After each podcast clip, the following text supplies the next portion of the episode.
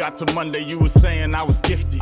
Tried to brush you off my intuition, say you different. I've been checking all the boxes, yeah. My Hello and welcome back to another like episode of Admitn' It. I'm your girl Nettie. And I'm your girl Dee. And I am your boy, Ameer AWOL, aka the Sultan, aka the Black Jon Snow, aka the Black Kylo Ren. Okay, okay, okay. AKA, we get it. We get it. AKA. we, we get the AKA. Hey, look. I just want to make sure I got all my in. You know what I'm saying? Listen, we gonna have to step our AKA game up. It's cool. It's cool. I got it. Mm, Look, look, look. I, I, I like it on y'all though. It- it- it's all good. I'm glad to be here though. By the way. Oh, good. We're glad to have you. So before we do our check-ins today, so I mean, Ameer had all his AKAs, but he didn't give the AKA that I call him, which is Meezy. So I will likely be referring to him as Meezy this whole interview. So if I say Meezy, y'all know who I'm talking to, and he know who I'm talking to. But Meezy, if you want to go ahead and introduce yourself, tell our audience who you are and what you do. Yeah, real quick. My name is Ameer Walton, a author, a graduate of a historically black college, Bowie State University. The book I actually wrote is called My Historically Black Purpose, which talks about the experience that students, male or female, can expect when they go to these historically black colleges, especially good for the ones who aren't around HBCUs because I've kind of dive into everything that comes with it.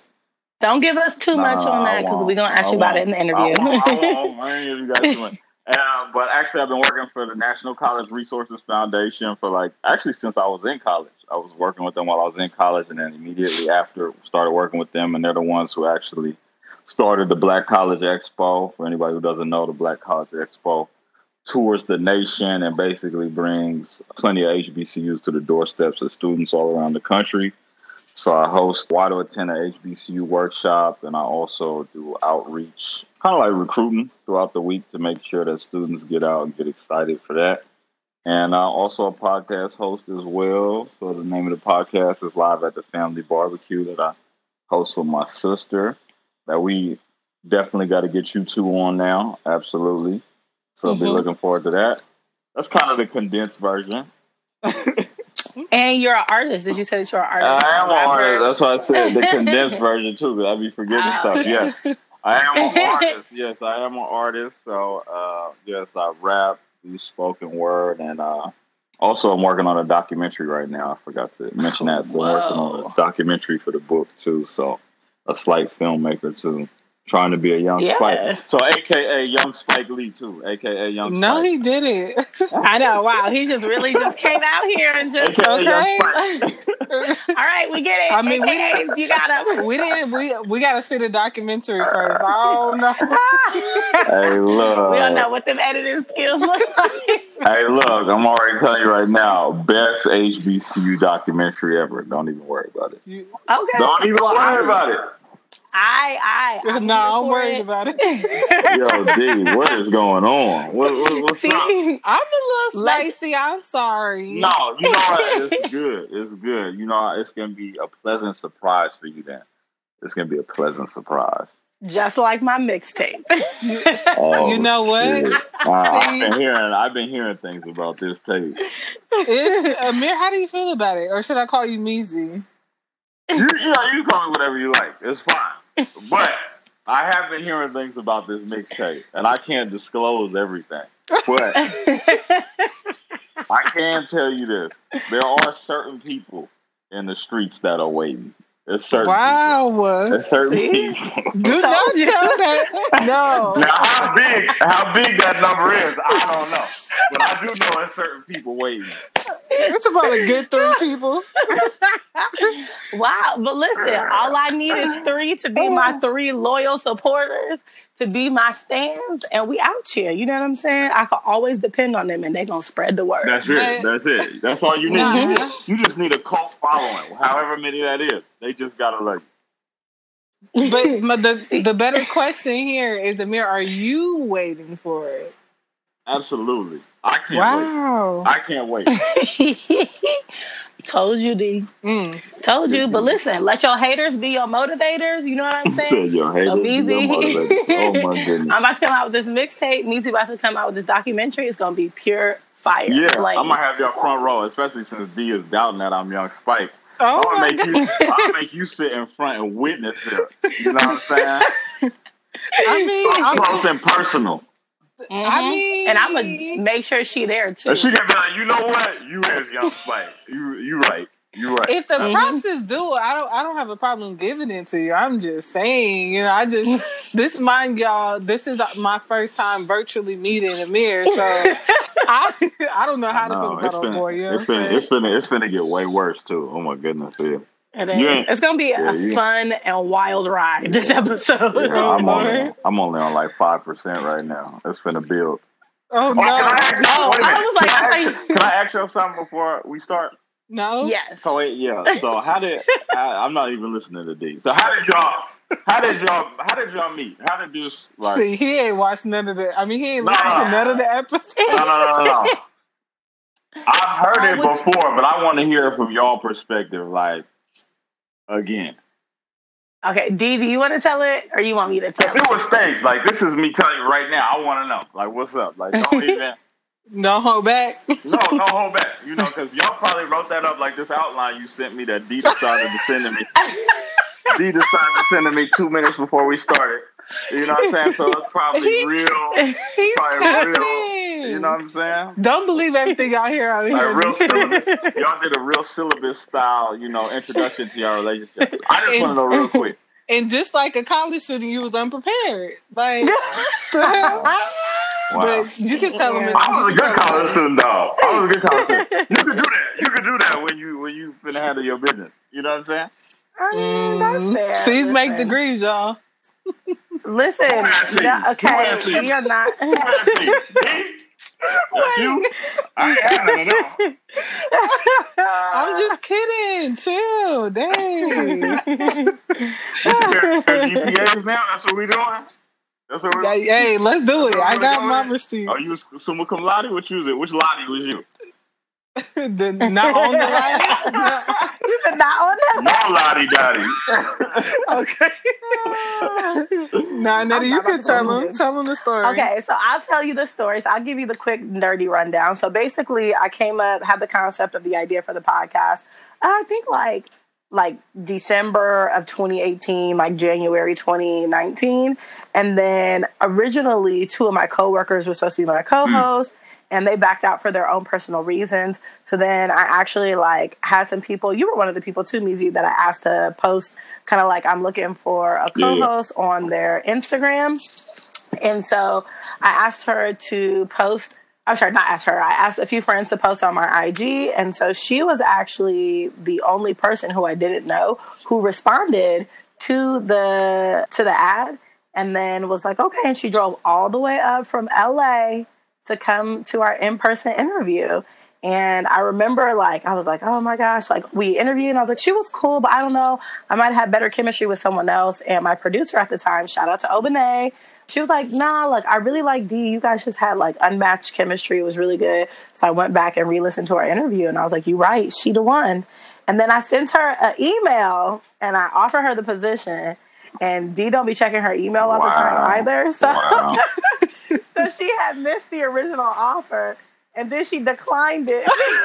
This is true. This is true. I don't know if we've ever told this part. No, she we declined haven't. the offer, like all professional. And she was like, Well, because I missed the date that you told me to, like, I'm gonna have to decline this offer because I wasn't prepared. And my feelings was hurt. I was like, Wow, really? okay. And it went, so then I had to email her back and like plead my case. And I was like, Well, we understand and I don't want you to feel pressured, but the offer is still on the table if you want it. And then she was like, Oh yeah, off top for sure, I got you. And then we were in concept and kind of on the phone. every now and again for like almost six months. And then one day I had an impulse decision and I was like, we just got to start Mm. this. And then boom, we released our, we recorded our first episode, I think in September or October. And then we released the first episode in, in September. I mean, not September, I'm sorry, December. Jeez, And yeah, that's, that's our that's our This little shit been real co-host love story. it has been. It's been so much fun having her as my co-host. That's what's up, y'all. Yeah. I remember when you were just just- talking about this. Like that's that's that's that's what's up. It's cool to see this. know, right? It's like this was like my baby, and it was just a concept at one point, and now here we are, just doing it. Okay, that's what's up, man. Well, D, I'm glad you're here. You know, since you ain't checked the email, it could have went a whole nother way. So I'm glad you. I'm glad you made it. I'm glad you here too. If you want to check that email, we are two birds at the same time. Like that's crazy. we gonna it's gonna be a long day, y'all. well, I'm excited. I can't wait until we can go back and we can meet each other in person because I just feel like y'all really gonna get along. And Meezy, I feel like our audience is really gonna like you. This is yes, this is gonna be very fun. Very. you like the show. So before we All get right. into our icebreakers, let's do some check-ins. Nettie, what have you been up to? Mostly just the mixtape per use. Oh my I'm not doing She it. not. She not playing about this tape. It's getting on my nerves at this point. I'm bad quarantine. How the pandemic don't even stop the mixtape? Like, what kind of pandemic is this? Pandemic can't keep you your girl down. What's up? Nah, just kidding. No, I mostly been redecorating my room. So I moved into um, a new bedroom, same house, new bedroom. It's a little bit bigger. It doesn't feel that much bigger, but it mm-hmm. is. So I got a new, I got a new bed. I actually took my dresser from when I was a teenager and painted it gold and pink, and it's pretty saucy. And then, so like my room is supposed to be giving like tropical mid century modern vibes. So I've been having a lot of fun doing it. I still have to hang up my TV and finish organizing my jewelry. And then once stuff opens up a little bit more, I'm going to be getting some new sheets for my bed and a cute pink throw. And then I got like a really beautiful, like emerald green, like bedroom bench to go at the foot of my bed. So, like, it's a vibe in here. That sounds nice. Thank you. Thank you. So that's mostly what I've been doing. I haven't been able to, you know, think about travel because Lord knows when these restrictions are going to be lifted. So I just that's that's kind of been my bread and butter right now and working and these virtual appointments, oh, good lord. They're exhausting. You ain't lying. So what about you, D? What you been up to? So I've been trying to be normal for once and watch TV. I don't actually watch a lot of TV, and if I do, it's the same shows. Mm. So I've just been trying to watch more shows. Definitely not going to watch Tiger King. Pass that one up real quick. Uh, I thought, I thought, I'm I thought that show was Damn. phenomenal. Oh my goodness. Oh my goodness. Really? You might- You might want to tap yeah. in low key. Okay. I told her. I might watch one episode. I don't know. That's all it's gonna take. You're gonna be hooked. Yeah. Yes. We're gonna see, her. I'm gonna be coming for both of y'all. Like, so who? Rec- which one of y'all recommended this? y'all, y'all don't know me. I just want to know. right, exactly. I gotta work. I just need to speak. Uh, Nettie told me something funny. I just need to speak to the mama or your manager, either one, and I'll be good.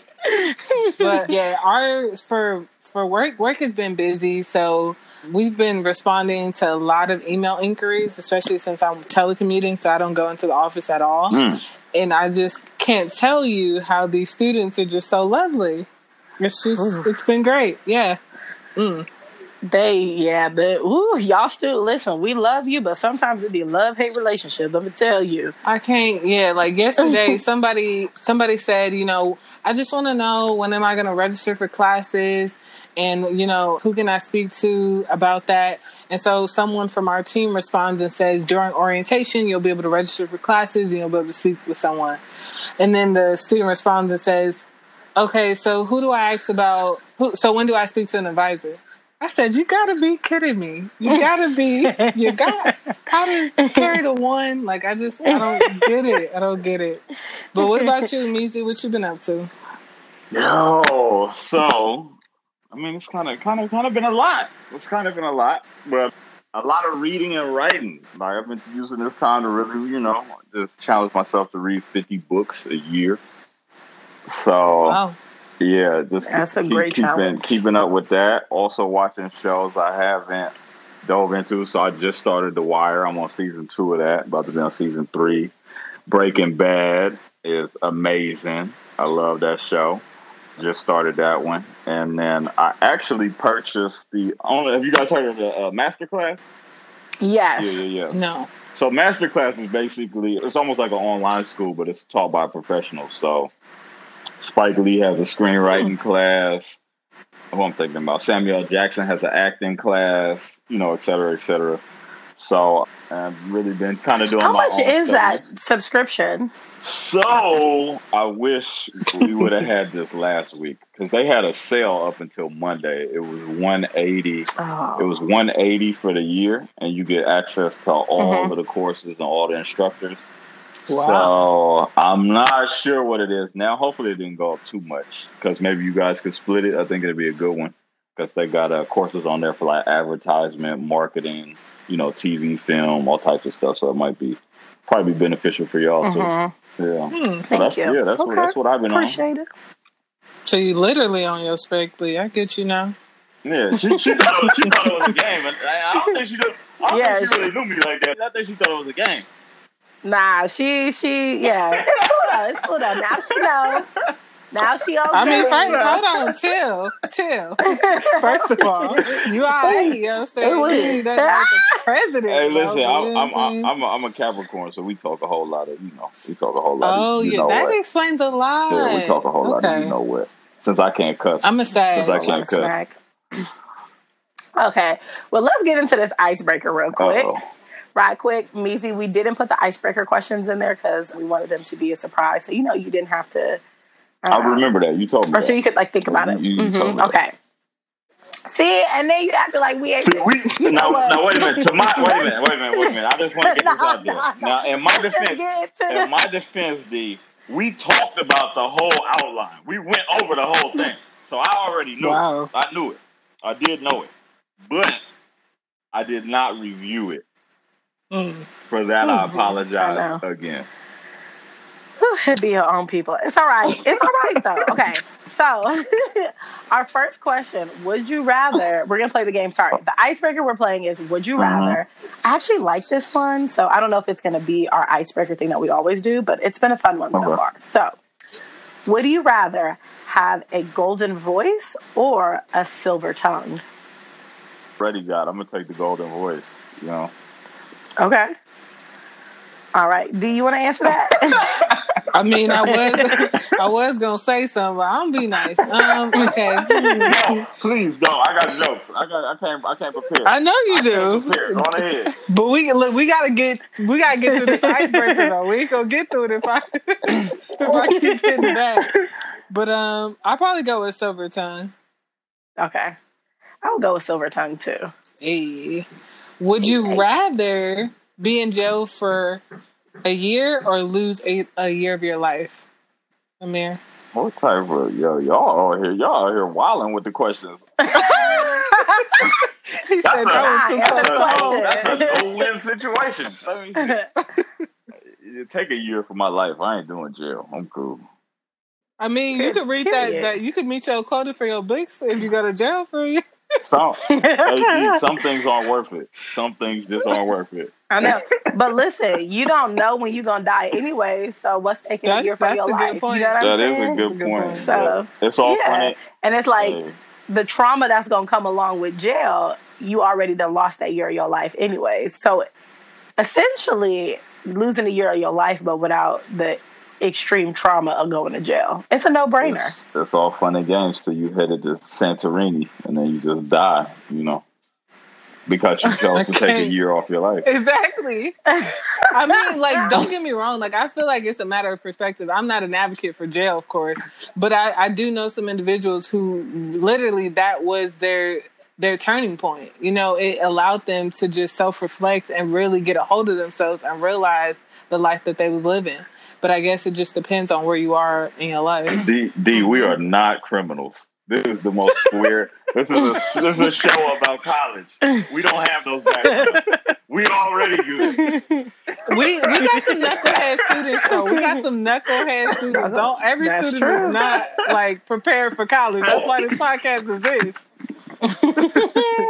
Uh, That's hey, that's a good one. This is so you true. so wait a minute, so did you Okay. say you was taking jail? Wait, so you taking jail? Nick?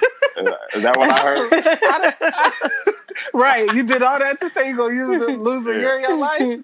Nah, but I think I probably would go with losing a year of my Okay. life. The just because the way Nettie put it. What about you, Nettie?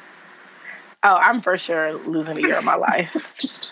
I couldn't. Do y'all think I would survive in jail? I Make that mixtape in prison, baby. I could make the mixtape in prison and be in prison, but like, listen, I just feel like I would get there and be like, "I'm sorry, are these sheets thousand thread count Egyptian? Co- no, where can I get those from? You can't.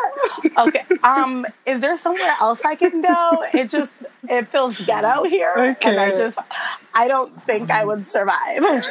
yeah, y'all, yeah, yeah, yeah, yeah, yeah. Y'all probably be braiding hair up in there. I ain't gonna lie.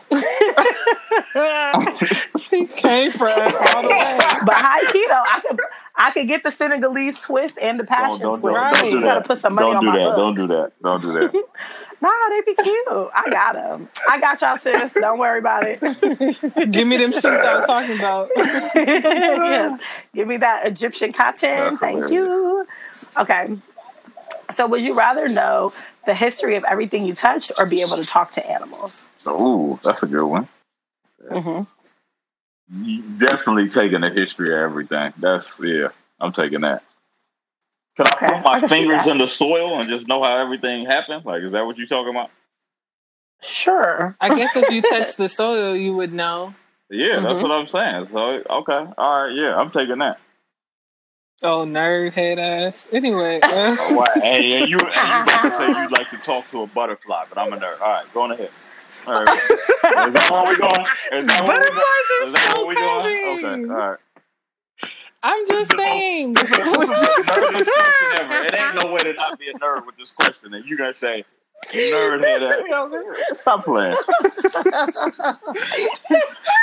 My bad. I He's a little sensitive, y'all. okay, I'm not about to play with y'all. D, ask the next question. So, would you rather be the Uh. first person to explore a planet or be the inventor of a drug that cures a deadly disease? I'm Yeah. good off that. Yeah, Tell- give me the uh, give me the cure and the disease. Okay. Would you rather go back to age five with everything you know now, or know now everything your future self will learn? Know now everything the future self will learn. Yeah, that's that's yeah, that's easy. Okay. What about you, Nettie? I don't know. I think I would. I don't. I, I have this thing like I don't want to know the future because then like it almost takes away your choice. You know what I'm saying? It's a little bit of the same thing. Like you kind of know the future up until 28, but I don't know what happens after 28. Can I uh, can I ask a question? So wait a minute. So Mhm. going back to five, like you got to live all those years over again. That's what you're saying? Yeah. Oh no, that's not. Nah, Why that's you acting like that? I, I don't think that's I cool. know. I don't think I don't think that's good. that means you were a No, no. badass kid. I was what's that? No, no, mm, ain't no way. I'm serious. I mean, I had listen. I, I mean, I had a very privileged life. Listen, I didn't get in trouble a lot as a kid. I had a sweet 16. I had a debutante. I had the love of my life in high school. Anyways, and then I think I might ha- I might have had more fun in college, even though I had the time of my life in college. But there would have been some things I might not have been as much of a Mhm. stickler about, and I would have continued playing volleyball. You didn't play volleyball all four years of college. No, not all four years. I resigned my Mm. third year and I still had two more years of eligibility. But kind of what happened, and I, I don't really talk about this a lot, but my I like I didn't start playing volleyball till tenth grade, right? So I like never in a million years thought I would be Mhm. playing in college, and then I started Mhm. playing in college.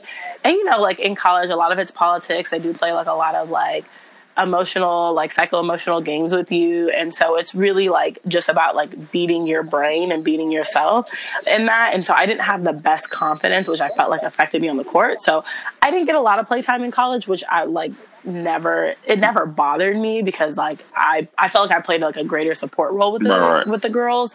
And then my junior year when I finally like was getting the opportunity to like I had kind of got to this point where like I was feeling more confident in myself. I was playing better and like I was going to get the time to be playing in to be mm-hmm. playing in games. I fractured my fifth metatarsal, which is my pinky toe, which I had actually fractured in preseason in August, and they didn't catch it Mm. until November. And then my grandmother died. My grandmother died right before Mhm. Thanksgiving, and then right when I came back from Christmas break, my great grandmother died. And so then I just felt like I was having too many like anger management issues to be able to go back and deal with my coach and like the team and like it was just like a lot of grieving going on and then like switching over into your upper division learning so i was just like nah i'm good i'm not going to come back so i resigned at the end of Wow. season Wow, that's real. yeah so that That's a, that's a, Yeah. yeah. You got to share that story, man. yeah That helps somebody out. yeah so hopefully in, in the future i'll share it more but yeah that's just kind of my journey and what was my thought process but yeah Got you. Got I think everything happens for a reason. For sure. For Mhm. sure. Would you rather listen to Nettie's mixtape or Nettie's single? I know. Trust me, I did not put that question on there. Trust me. Hey, yo, give me, give me, give me the album, man. I want to hear the range. I want to hear the range. See, Thank you. God. See, me see a real supporter out here. I want I want the little 15 seconds that you get when you don't when you ain't paid for the whole thing and they just get a little snippet. That's that's all I want, bro. See, that's what the haters out, and that's why. And I got to get my flows in check because I'm really about to have that "Let Your Haters Be Your Motivator" song. Like that's really about to be a song on my album because the world needs to know it's inspired by D. know, Betty. Let 'em know. Hey, you should watch the uh, watch the Beastie Boys documentary that's on Apple TV. It might give you some inspiration. Ooh, Might give you some. okay, thank you. I yep. appreciate that. Would you rather have unlimited international first class tickets or never have to pay for food at a restaurant? Give me them tickets. Yeah, D. Probably food. I don't believe Okay. that. I don't believe I'm with that. I on believe this. I'm Yeah, with first class believe that. I don't tickets. How you wait, wait, I, that. how you gonna take my my I feel like you answer? that's that's that's your thing. Why am I capping? Mm-hmm. I just I just don't. First of all, you have to respect it. Just like you respect Nettie's mixtape, you gotta respect my decision to eat at I restaurant. respect it. I respect it. I just don't believe it. But there you go. I, I, I feel you there. He's trying to call me a capper, y'all. That's crazy. Would you ah. would you rather be an average person in the present or a king of a large country twenty five hundred years Oh, give me ago? 2,500 years ago. All time. Interesting. I, I for sure saw you saying that one. time. Wait, wait, wait, what was the first? I, I just completely skipped over that one because the Basically, be who you are, average person. No, I'm just kidding. hey yo, that's funny. That's funny. Damn, she just gave me a whole She neck. See, now everybody can really see that I don't be. She- really be coming for me. That's why I be feeling Hey, attacked. she did. he all stuttering. She. I mean, I was waiting for y'all to get your little laugh shot. You know what I'm saying? Forget me. You got to understand with me. All right? You called me. All right? Let's never forget. Let's not forget. All right? Wait, what am I for, not But forgetting? called Forgetting? me. Nothing average about me. You called me. All right? You're right. You're right. We had a very limited network, so You know what? All right, okay, you know we gonna move on. You know what? See, this is I'm so tough. sorry, Because, Beezy. because, no, No. I. Because I feel like I'm, I'm, I'm, I'm low key, like, see, I can't throw all my insults. You know what I'm saying? I just gotta eat this. I gotta eat this. Oh, okay, you should guilty by association. All right? I gotta eat Don't this. don't I at gotta me. No, I'm just kidding. I'm just kidding. I'll be nice for the rest of the podcast. I don't believe you. But yeah, go ahead. Oh, okay, that was funny. Okay. Would you rather Right. suddenly be elected a senator or suddenly become a CEO of a major company? Yeah, Ooh. Senator or CEO of a. What kind of mm-hmm. company? A major Oh, company. I hate politics. Let me give me the CEO. Damn. D, what would you do? Probably CEO too. Really? Told you. You would be a senator? I'd be a senator for sure. Interesting. That would be the Yeah. that would Why? be the wildest state ever. no, for real. hey, let me come live with y'all.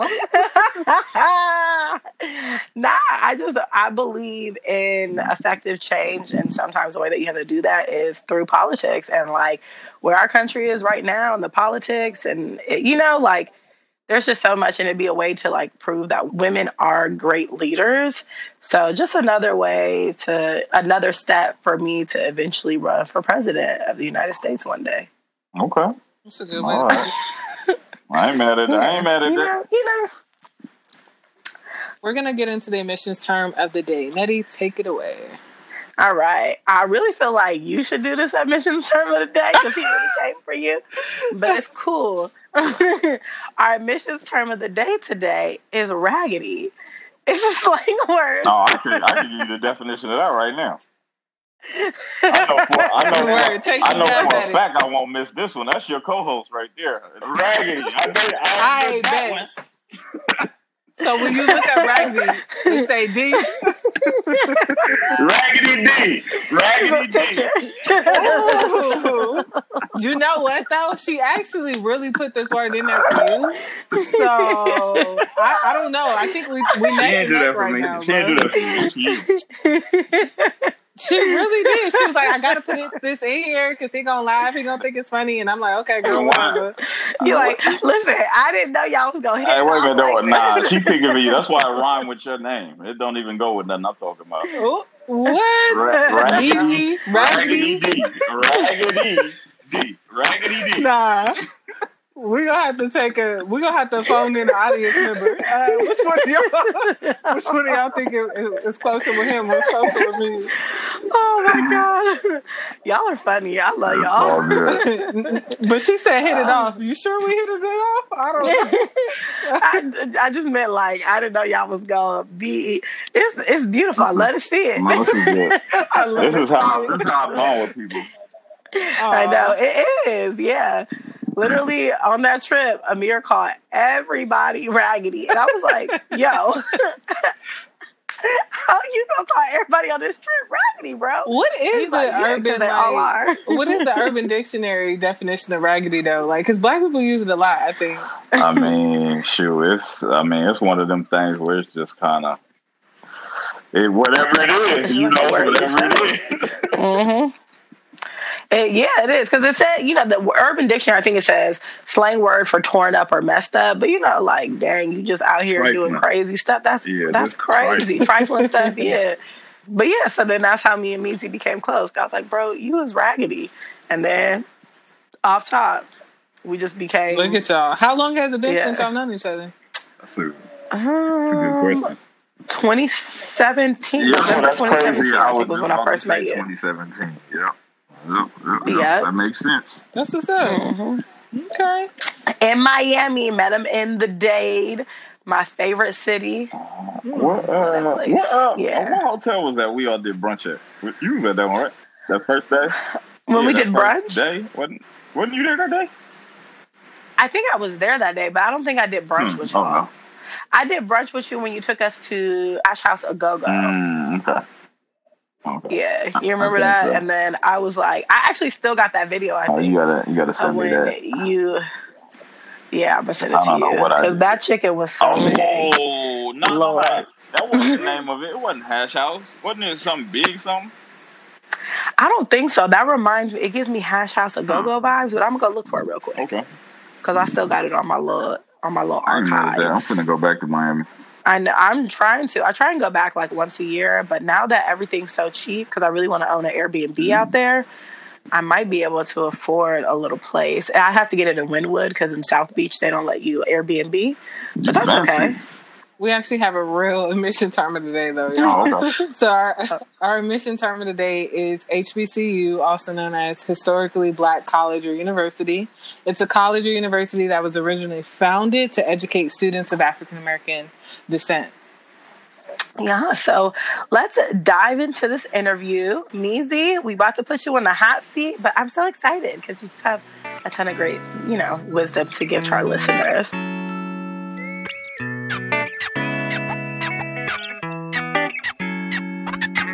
So you went to an HBCU. It's Bowie State, Yes, right? indeed. Bowie State. Okay. On the East Coast. So how did you find out about Bowie State University? Yeah, how'd you find out about it? What made you choose Bowie? So originally, my uh, senior year, I had planned on going to to take one of my scholarships to play basketball for college, but my GPA was not as high as it should have been. So they decided, or they decided, a lot of my counselors in high school said that you know I should go to a junior college, community college. Have y'all done that for admitting tournament of the day yet? Community college, junior college, all of that. Um, No, we haven't. Okay. No, so we a haven't. two-year yeah. institution. So a two-year school that will basically prepare you for your four-year or your transition to your four-year. So I was cool with that because I wanted to play basketball, and my mom was like, "Heck no!" So she decided to sign me up for a black college tour my senior year. And um, this was maybe like two months before I graduated. Probably graduated in June. This was probably like April. And uh, she just sent me on the trip. I did not want to go. And we ended up touring kind of like that mid Atlantic area. So we saw DC, Maryland, Virginia, went to Howard, uh, Howard, Hampton, Virginia State, Virginia Union, Norfolk State, Coppin State, Morgan State, Bowie State University. And I really just fell in love with the campus. It was like beautiful. I'm a, I'm an inner city kid. So I wasn't used to seeing that many trees. Bowie is like in the middle of a forest. So that was cool. And then just seeing all these black people, like, it was a trip. 'Cause I went to a Catholic uh, all boys school for high school. So it was like a completely different scenario than I was used to. So seeing that. Where did you go to high school? to- no, no, Sorry. you're good. Uh, I went to uh, Archbishop Riordan High School in San Francisco. Okay. So yeah, yeah, Catholic all boys school. Big on sports. We was like the twentieth ranked team in the nation my senior year. So yeah, I had a lot of offers for basketball. That was my life. And yeah, so when I went there, one of the coaches had said, "All right, you can come and play here. You can just walk on, and then we'll get you a scholarship for your second year." So my decision was pretty made from there, and so that was how I ended up there. I didn't want to dive Okay. too deep because I feel like I might go into other questions y'all gonna ask.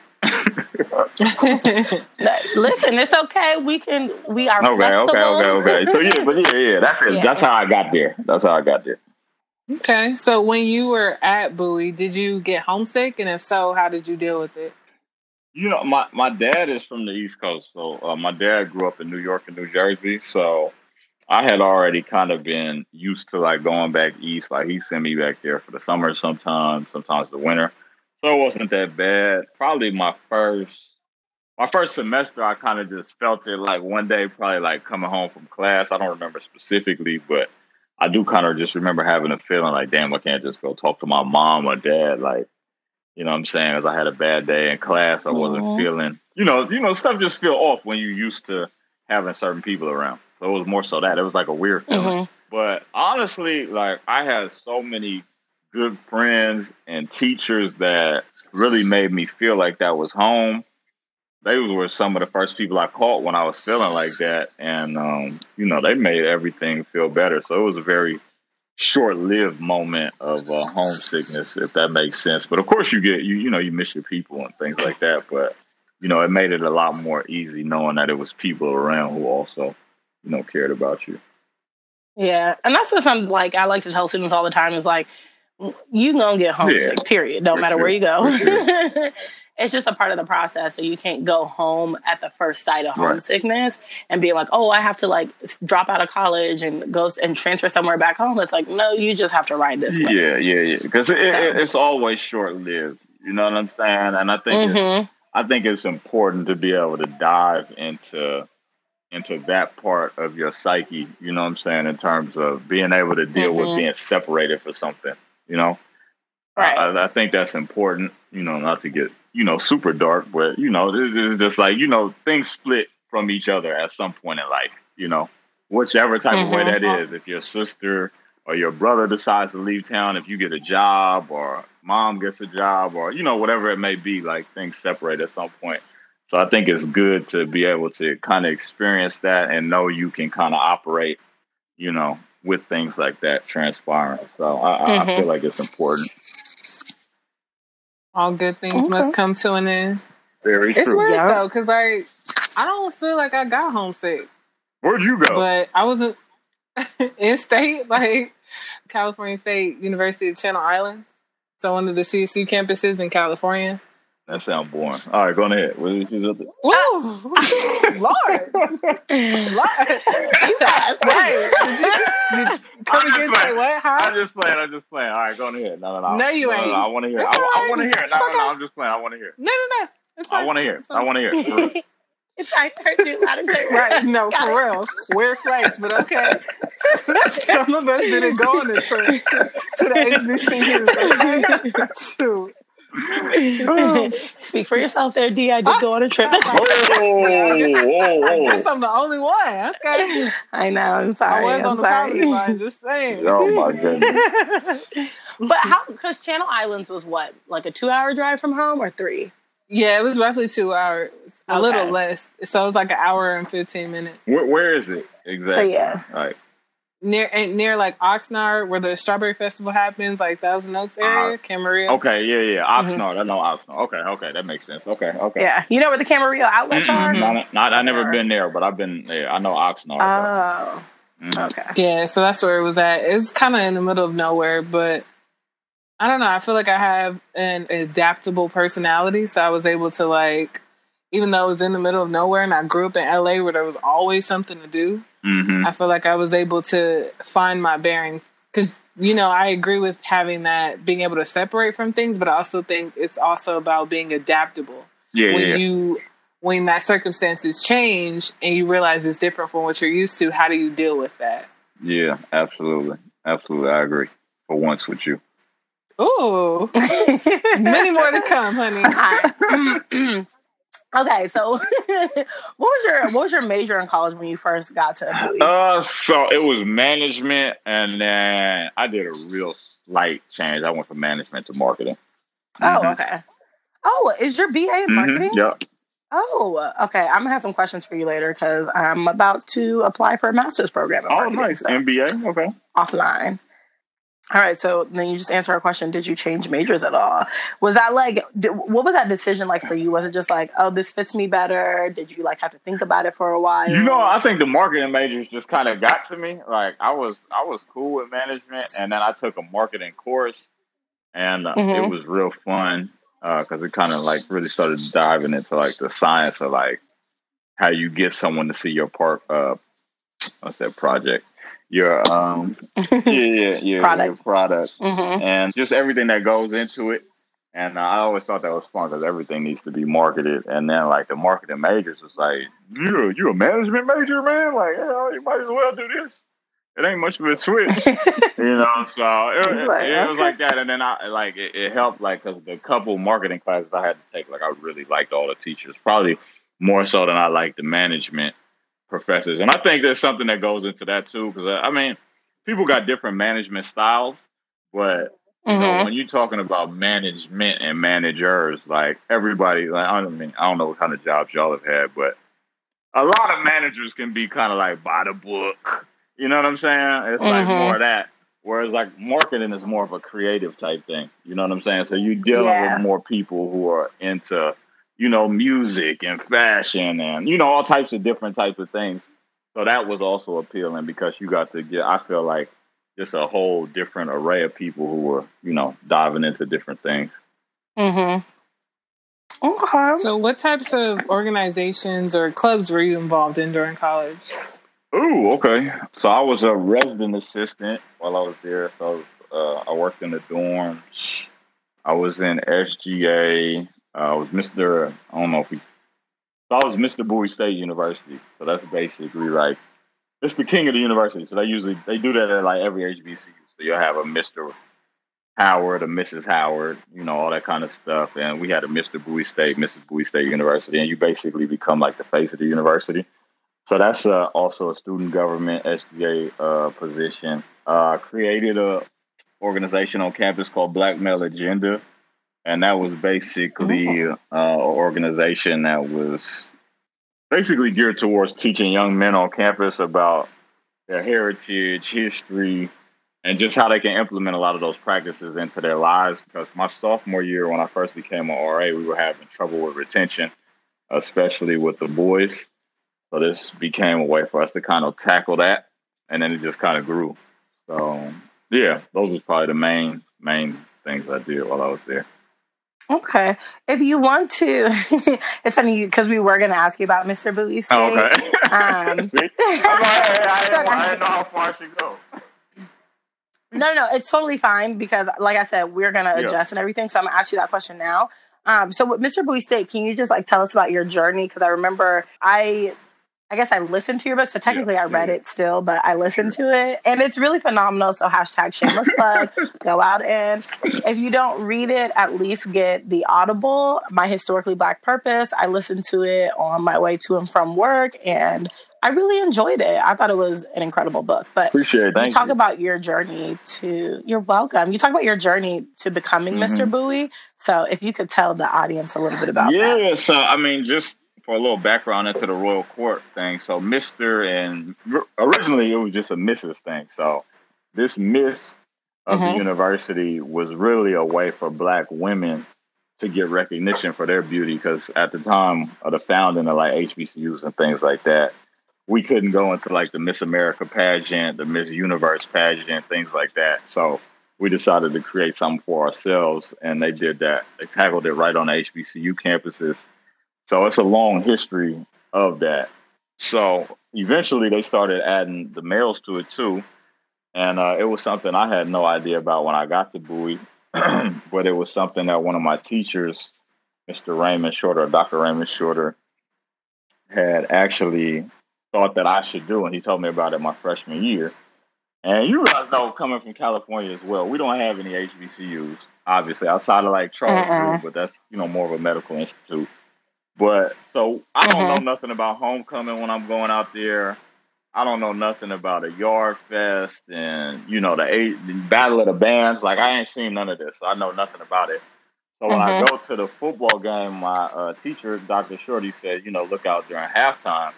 And when halftime happened, like I promise you, it was like coming to America. It was like the female was on like horse and carriage. The dude was walking with a crown.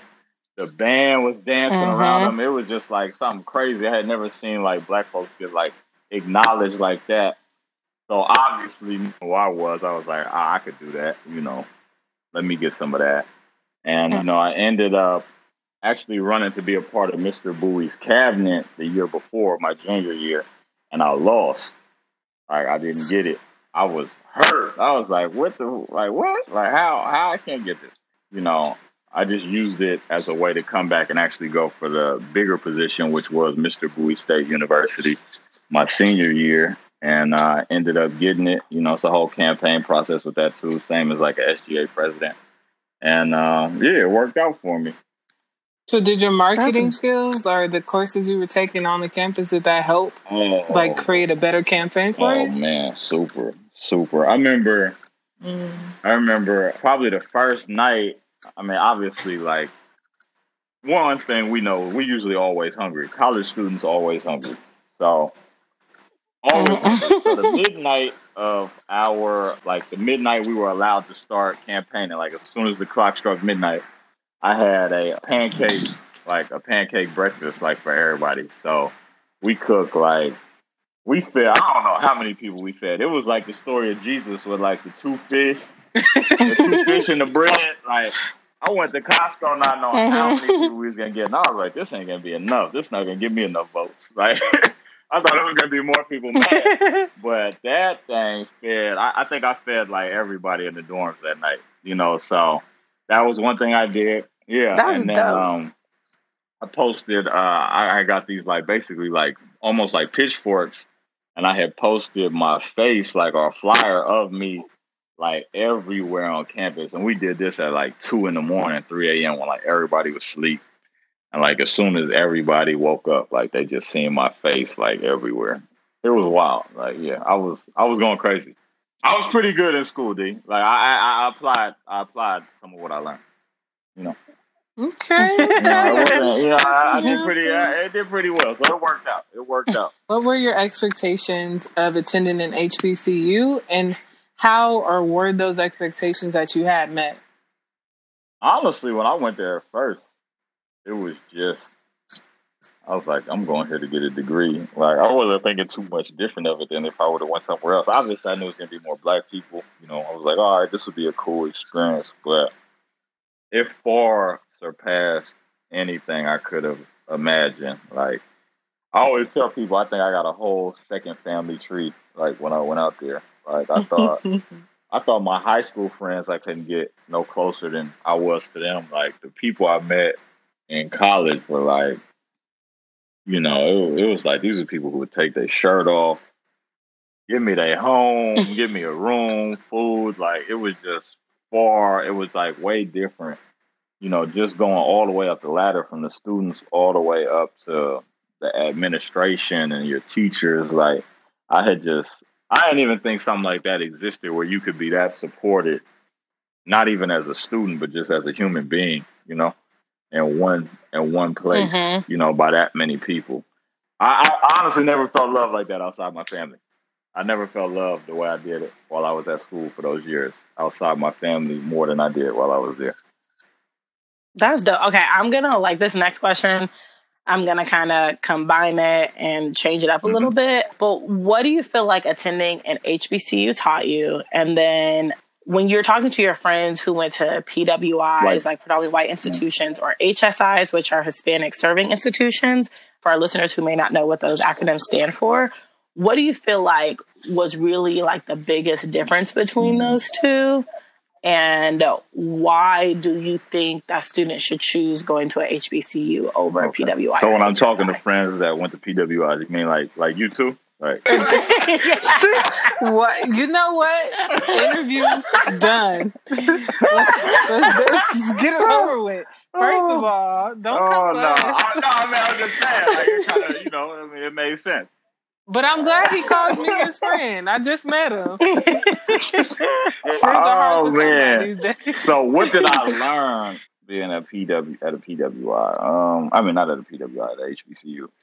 I think it taught me how to be a man, really. You know, even though it was a young man, like Mhm. you know, graduating, you know, your twenties or whatever. But I think it does because it's it's the responsibility that you get while you're there. And this is, I, I think, I say this, I think it's important too. I think wherever you end up going, I think it's definitely your responsibility to take full advantage of everything that's offered. You know what I'm saying? I think you can make your experience as good as you want it Mhm. to be to a certain extent. You know what I'm saying? To a certain extent, you can make it as good as you want it to be. So the mentors that I met in college, you know, who were my teachers, like it all started off as they was teachers. You know what I'm saying? And that could you could get that anywhere. You could get a Mhm. good teacher.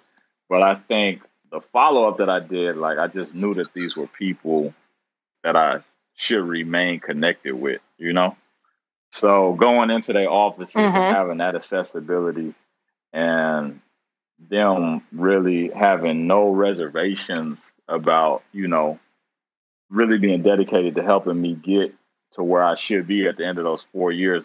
It was because they saw something in me that I really, at that point, you know, coming in there at 18, I didn't see in myself. You know, they saw me graduating as a leader. Yeah, so it, it became that. And it, it became them pulling the things outside or from inside of me out.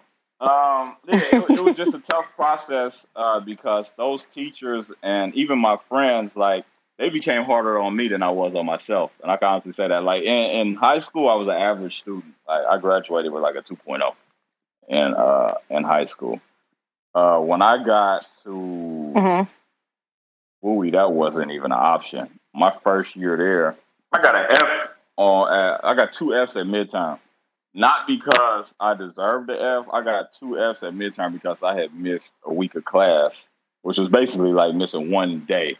You know what I'm saying? And these two classes, and the two teachers gave me that F, and they called me to their classroom, and they said, you know, mediocrity isn't allowed in my classroom.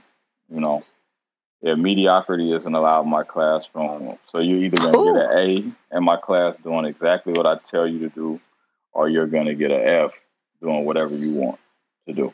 You know, because we don't allow half done work here. We don't allow halfway effort here.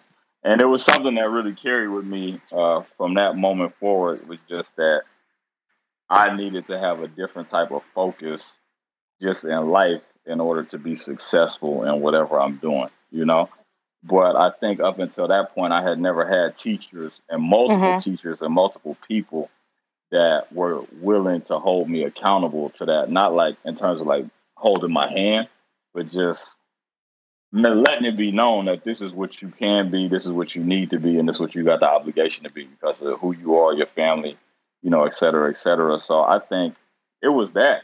It was it was really that. It was more than having a teacher. It was really like having another dad or another mom that was really going to be there to help teach you everything you needed to learn between being a teenager and becoming a man or a woman. I think that was the biggest thing.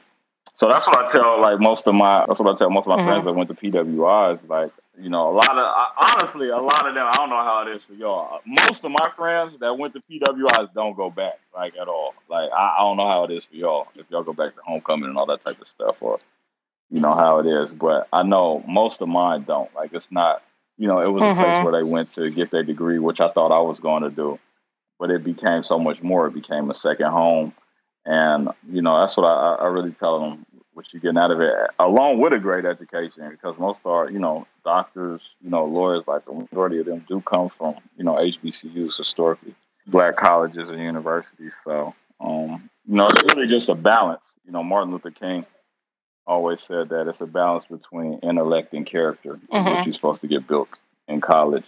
So, yeah. I love that. Yeah.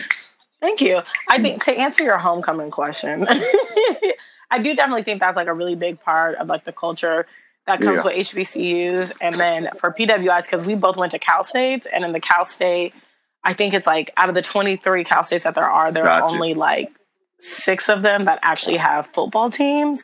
And so typically homecoming is associated with football. So because you don't have a football team, the homecoming traditions mm, kind of okay. get lost. And then we both went to relatively new universities. So, like, my university just reached its 25, I think last year or this, no, in 2020, they reached their 25. And and for Dee's University, it was they. You guys are the newest, mm-hmm. right? Yeah, they were established yeah. in 2002. Mm-hmm. So like when you go to schools like that, like they're still they're still very so much building a tradition. So I think mm-hmm. now a lot of the students, because we do our yeah. homecoming during basketball season, mm-hmm. so now there is like some tradition that's being built yeah. and they're figuring it out. But like that wasn't a part of my student experience. So like, would I go back to homecoming? Like, uh, I don't know. Like, there's not anything that's going to give me any type of nostalgia from when I was there because we didn't have any of those things built out. So, yeah. But you know, go listen. My senior year in college no, I, it, no, it was my fourth year because I did a fifth year. Mm-hmm. It was my fourth year, the year after I had quit volleyball and everything. For the first time, I was able to go to a HBCU homecoming. My dad kept pressing. He said, Antoinette, right. go to Howard homecoming, go to Howard homecoming. Volleyball is a fall sport. So right. I couldn't go during volleyball season because we were always playing. We always had games. So that very first year, the very first thing I mm. did was I booked a ticket to go to DC to go to the Howard homecoming. And my dad used to work at Howard. Nice. One of my cousins works at Howard now. We're actually going to interview her. Shout out to Sharice May. She's dope, and she's a photojournalist. And then her dad, I think, I think he went to Howard too. And I know for sure Sharice is an alumni from Howard. And they're just super involved, and they knew a bunch of people. So I was like, all right, cool. So I went up and I did the whole week of homecoming activities and it was one of the most oh, yeah, lit yeah, experiences of my life. Yeah, I went the I, year I Drake was there. You know what I'm saying? Yeah, I was out there for that. Yeah, when he had that surprise that performance. Who, yeah, and I, I, think real Look, quick, we didn't even know each other. Like, I we were both there. The other thing that doesn't get talked about too is just. Mm-hmm. You know, it's it's important to like know your legacy. Like, you know what I'm saying? Like, and these these schools, like that's why I always tell people, even if you don't mm-hmm. decide to go one, like don't, don't decide to go to a HBCU like it's important, especially for Black people, to know the history, why they came about, you know, our culture, our legacy, you know, traditions, beliefs, all types of those systems was knocked out. So to be able to go back to a lot of these spots uh, where we had to start from scratch and really build things up to where they are today, you know, Howard, Howard today ain't what it was. Like that was a spot where it was a few people going to college. You know, they was literally just going for school and now that's one of the most well recognized colleges on the planet. You know what I'm saying? Mm-hmm. So to be able to know that your people started something like that for Mhm. you, by you, and you know really help develop it into what it is. You know, you know Howard was started by white dude. You know, someone was too, but but I'm saying they were started for black people. You know, so you know to be Mhm. able to Oh. build that up, and then just knowing all the great Mhm. people that came from them, and just knowing that you can be successful going to these schools. You know, because it's a lot of false information that gets thrown out, like you won't be educated as well, or it's gonna be hard for you to get a job. Like all that kind of stuff isn't the case, you know. So I think it's just important to know that you can be successful coming Mhm. from those type of institutions. while we're on this topic, um, when I was like listening to your book, one thing that I thought was really powerful that you said was how a lot of people, like a lot of the way that like black people kind of talk themselves out of Right. going to HBCUs is they're like, oh, well, I'm not going to be around Right. diversity. And when I get into the job field, like I'm not going to be around all black people. And you combat that. You were like, you don't even know about the like the diversity that is in your own culture and like black people from Africa, black Muslims, black Jewish people, and like you met all of these Yeah. people at a historically black college and university. Yeah, regardless of what economic background you come from, uh, you could have biases. You know, you could think that one, if this is the only type of black people, or these are the only type of black people I'm around, or two, like those black people over there, they only act like that. You know, or I seen them on the show, so this is how they act. You know, or we don't have black Mhm. people that own. You know, farms and dairy companies, you know, whatever it may be, like just because you haven't seen it.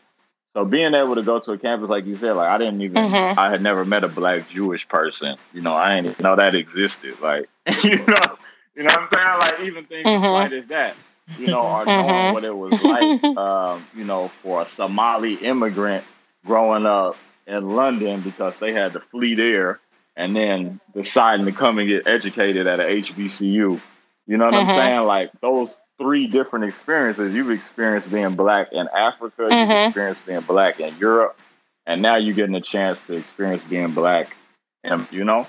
So it's having those all different type of dynamics uh, Mhm. at school with you that you can learn from and really just see the beauty and diversity in black people. Like I think is important because I think the main thing that separates us from doing more is just being able to unify, you know?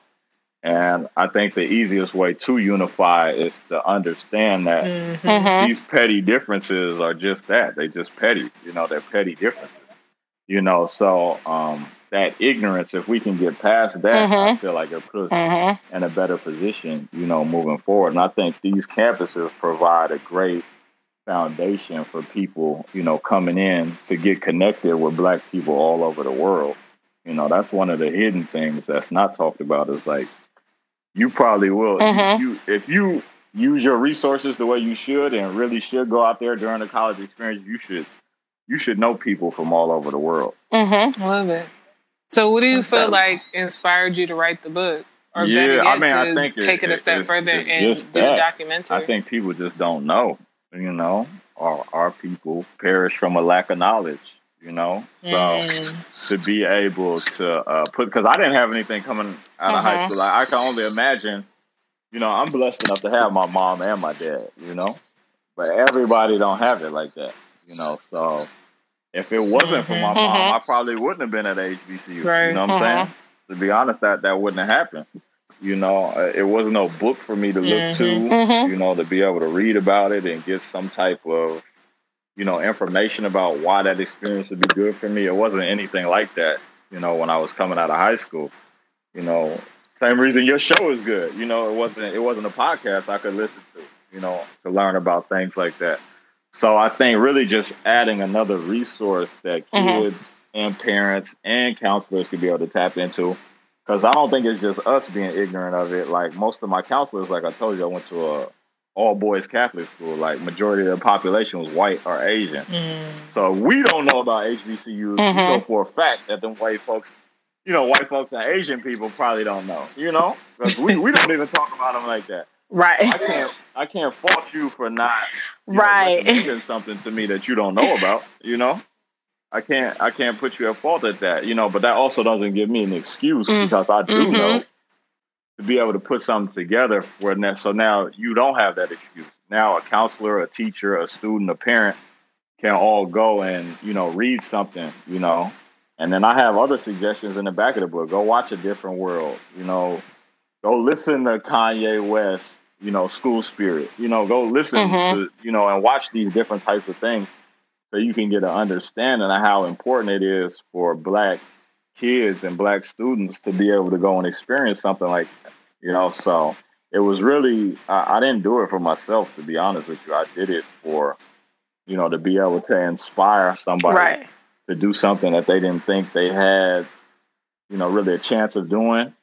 Or, you know, to take it a step further, also just to inspire people to get an experience that they didn't think they deserved. You know, like it's a lot of kids that get chances to go to HBCUs that probably wouldn't be Mhm. able to go to UCLA, you know, or University of Texas in Austin or whatever. You know, they probably wouldn't meet those qualifications. hmm But if you know that there's a HBCU that's willing to take a chance on you, even if it's in Alabama somewhere, like I said, you can't say that you don't have an opportunity to at least go out there and see what it has to offer.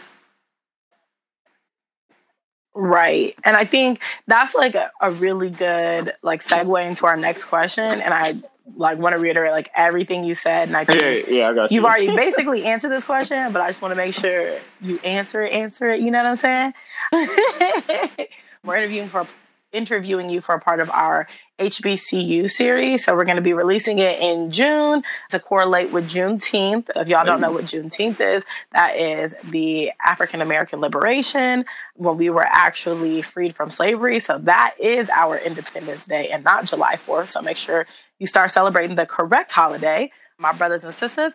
But with that being said, we really Mhm. find it important for each person that's a part of the series to answer this one question.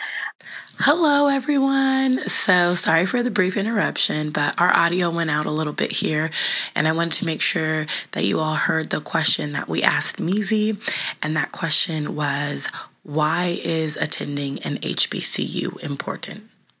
I think one one of the greatest disservices that happened to black people during slavery or that ride over here was us losing the experience of a uh, rites of passage. And in every, pretty much in every culture, whether it's Irish, Mhm. Italian, all different types of Latino, like you got some type of rites of passage, you know. So for my Latin friends, like a lot of them have quinceañeras. Uh, Mhm. my Jewish friends have bar mitzvahs, bat mitzvahs. There's no universal rites of passage for Black people to go through and feel like they're stepping into their manhood or womanhood. And I feel like this is the best opportunity you get to have a Black rites Mhm. of passage. You know, you get immersed in your culture from the history of not just the history of the school, but the history of your people. You get to see Mhm. all of the uh, achievements. You get to meet people. Like if it wasn't for my like, I met Barack Obama at Bowie State University. I met Nikki Giovanni at Bowie. I met Angela Davis at Bowie. Kevin Hart at Bowie. Rick Ross. Um, Wow. You know the list just goes on. You know, like so you get you literally get immersed in Black Mhm. culture and Black excellence and Black thought. You know, for four years. You know, and some people do their masters and their doctorate there. You know, so you get Mhm. you get to be around a situation where you celebrate it and not Mhm. tolerate it. You know, for as long as you want it to be. You know, a lot of people go to the HBCUs and they end up teaching there. You know, so it, it- you know you get to make that experience whatever you want it to be. And I just Mhm, think it's important for us to have something at some point of our learning process where we feel like we are hundred percent a part of it. You know, like a hundred percent a part of it, not a little bit of it. Like in Black History Month, where Mhm. you learn about Rosa Parks and Martin Luther King and the slave trade. Like to me, that's that's a slap in the face. You know, to be able to, you know, to be to, to have to endure that for K through twelve, Yeah. like to me, is a slap in the face. You know, getting the same lessons. So I think you should do yourself a Mhm. favor, really. If you if you don't have the I say discipline to really get that type of studying and learning in yourself and provide that type of atmosphere for yourself, then I think it's it's important for you to be able to go off and do that if you decide to go to college to do do a HBCU, even if it's for your master's or your doctorate. Like at some point, get that Yeah. experience. Mhm. Uh-huh. It's dope. Yes, thank you. We're we're kind of over time, so we're gonna wrap it up soon. But we wanted to ask you Mhm. kind of this last question, or I guess last few questions. So, if you want to talk about why you wrote My Historically Black Purpose, and then where we can get the book. Yeah, yeah, yeah. I wrote the book to just provide a seed uh, to be planted um, for anybody who would like, which I think everybody should, everybody who would like to have a little bit of knowledge about why HBCUs are important, uh, not only for themselves but for others. Like uh, one interesting story I have, like I always, it, it always happens, but you know, at the Black College Expo, it's always like a white kid or a white mom or a Hispanic kid or somebody who comes up and asks, "Can I read your book?" And it's like, I mean, it's a it's a book. Of course, you can read it, you know. But I think it's important because I think everybody needs to know, like I said, that these institutions serve everybody, and it's not just black people who go there. Like I was in class with white people, Latin people, Asian people. You know, everybody goes to HBCUs. It's not just black students. You know, so I think it's important for people to know that those institutions, they one, they serve Mhm. everybody, and they'll provide you with a great experience and a great education. And if you're in a position where you can get people to go to college, I think you should know about all of the options that are available for kids. You know, and if you're a parent or a student, you need to know about all the options that are available for you. Hmm you know so i think this that, that's what this was about was just putting it all together for Mhm. you that these are an option they are important and uh, you can have a great experience. So you can get it everywhere amazon barnes and noble if you like audio books uh, on audible ebooks are available everywhere and then you can actually go to my website too because i got the link to everything so real easy myhistoricallyblackpurpose.com and everything is on there. And uh, yeah, so like I said, next is the documentary. That'll, that'll be next. Let me see. Oh, before we get out of here, Meezy, Oh, yeah, do you want to yeah, tell the folks I'm where the they can find you at on all your So it's social I'm needs? A Wall, so I'll spell it I M A W A L. I M A W A L. Real easy. Yeah, my, my Twitter my Twitter is locked though, so you gotta request Mm-hmm. a follow now because I really wow I wow on Twitter, and that's Mm. That's exactly. Wait a minute. And that's Okay, I'm gonna have to send that request. That's exactly why I asked. You know, if I could cuss on the show, and you see, I did well. I did very well. I know I can code switch. I can code switch. He you did. Know, I'm proud. Yeah, Just you because I went real to good. HBCU don't mean you know I can just talk to you know. Y'all get it. Y'all get it. Well, it's definitely been a pleasure getting to know you virtually. So glad I don't have to be near either one of you. It's just That's, awesome. that's crazy. That's, that's real crazy. Get off this. Okay, let me. I'll do the outro but myself. honestly, um, Ameer, it's been a pleasure. Um, you actually inspired me a little bit. You you brought up some um, some inspirations that I didn't know I had. Wait a minute. So I'm appreciate average that. no more? oh Um, my god. Thank you. Oh, you know, you I still thought- hella I thought I average, had- B. I Like, get out had of at here. least moved Get up outta to here. Get out of here. No, no, no. Average people can inspire other average people. Um, so Okay. until you know one Okay, surpasses that makes- the other. right, so can we'll see. with It's that. a I can deal race. Um, oh, but no, your your family I'm is so awesome. Well, sorry. Your dad. I love, love, love New York. So when I heard you talking about the East Coast and you know you spent summers out there and that's where your dad was from, I was like, okay, so I'm gonna be a little nicer Yeah, for yeah. We know to when you you because decide of to that go. I got particular all factor. the uh, suggestions for you. Yeah, y'all let me know. and again, I want to. Perfect. Okay. hmm And again, I want to Oh. reiterate to you, D, that you cannot move to New York just yet until we can afford to go back and forth. And right now, Yeah, we're y'all not might, there. y'all might, Okay, yeah, I they might move y'all to Take New York. I ain't gonna lie. donations. Enjoy, enjoy your time in California, but you know it won't last long. Your, your, your show, your show is getting picked up soon, ladies. Y'all might as well go on there. Get get ready. Get ready to pack the bags. Oh, thank you. Uh, I appreciate No, that. Put it out there. You know what I'm saying? We gotta claim that, and I'm I'm here for it all the way. But with that being said, I want to thank y'all for tuning in today's on today's episode. Be sure to like, follow, and subscribe to Admitn' It on all social medias, aka social media platforms. And you can email any questions or fan mail to admitnit at gmail.com. Again, that's A-D-M-I-T-N-I-T at gmail.com.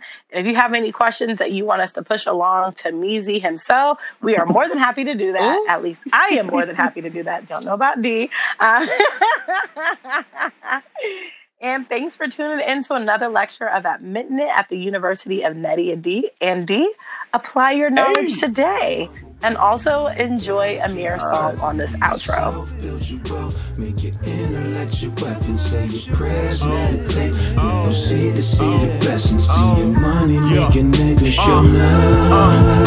hey, I guess I'm back here to kill the shit. I click with Kincaid to feel the clip. I built the new geezer brick for brick, so I don't need your punk ass to feel the shit. I use my third eye to steer the ship. I felt the blood run, he cracked the whip. I felt the teardrop, the family split. My mind is locked up and got the grip. The boy a man now, rebellious man down. I'm feeling like Drake is sound, sound, sound. Step in your spot, I feel it's my town. We talking hip hop, I feel it's my crown. Oh, I'm feeling quite amazing. Yeah, little time that I'm wasting here from Jamaican is no vacation. I might hit the Frisco, hit crustacean. Shell to a D dot, what I'm lacing. Bear girl too thick, might be tasting. Give it up, smooth girl, ain't no chasing. This time next year might be caking. Uh, let me the funds up. Yeah, let me the ones up. Yeah, you tryna stop this? Ah, nigga, good luck. Rule number one, you know you gotta keep it pimpin'. Be yourself, build you up, make your intellect your weapon. Say your prayers, meditate, and see to see the blessings. Be your money, make